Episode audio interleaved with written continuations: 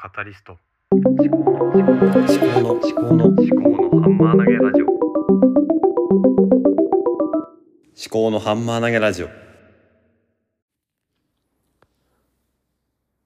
考のハンマー投げラジオ。パーソナリティの秋彦です。この番組は物事を鵜呑み猿真似せず自分の頭で噛み砕いて未来の自分に届けるというテーマでお送りしておりますはい久しぶりの収録なんですけれどもまあ、途中で何回か収録ボタンを押して、数秒話をして、うん、なんかやっぱ違うなーって思って止めてっていうことがありました。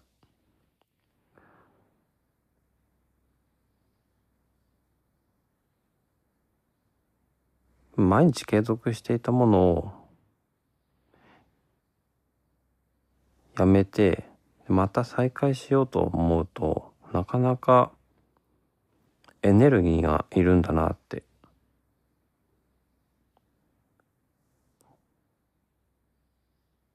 実感したところです。まあ、この間何をしていたかっていうと結構まあ子供が夏休みということで、まあ、7月後半から夏休みだったわけですけどね。まあ夏休みとはいえ学童とか預かり保育とかがありますので子供にとっては夏休みではないそんな夏なんですけどもただやっぱりね土日とかどっか連れてってあげたいなっていうのもあったりはするわけですね。まああと学童と、まあ、預かり保育とかまあ小学校ね学童だと自分で歩いて行ける距離じゃないのでまあいつも小学校は歩いて行ってるんですが小学校の体育館でやってるんですけれども、まあ、集団登校ないでないので私が送っていくわけですね一番上の小学1年生の長女。で幼稚園の長男も一緒に送っていくわけなんですけども普段は幼稚園の長男だけを送っていくわけなのでそんなに時間に、え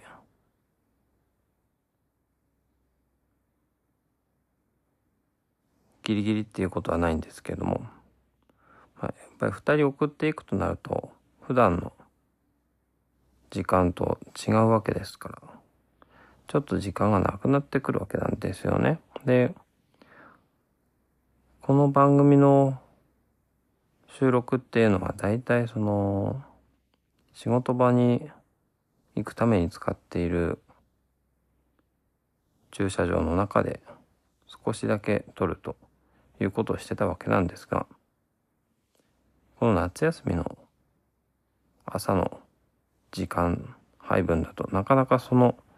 収録の時間が確保できないので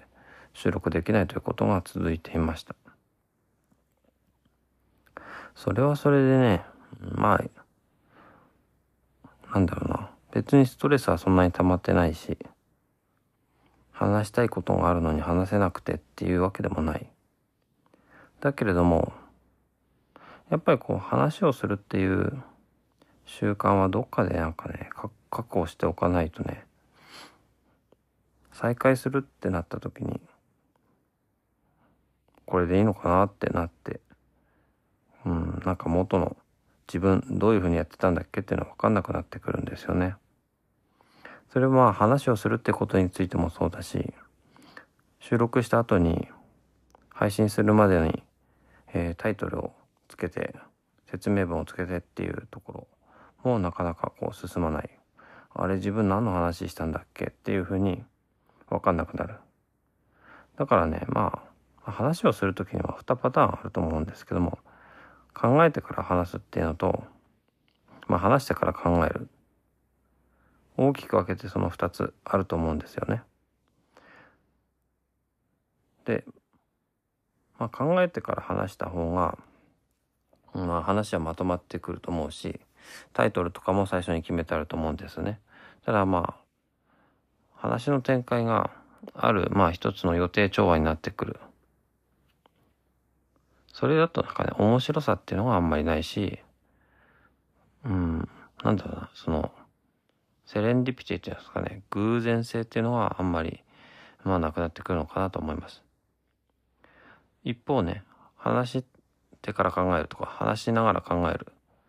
というふうにすると、話はまとまりにくいんですよね。まとまりにくいけど、なんかこう、思いもよらない方向に話が進んでいったりするわけですね。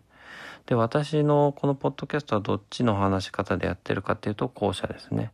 話しながら考えるということですね。ただね、これね、もうちょっとこう、話してから考えるか、話しながら考える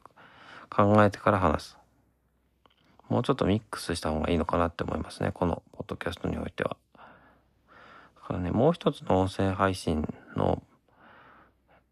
スタンド FM の方では、あまあ話してから考えるとか、話しながら考えるでいいのかなって思うんですね。あのタイトルもつけなくていいのかなって思うんですね。ただの日記みたいな形で。そんなに、うん。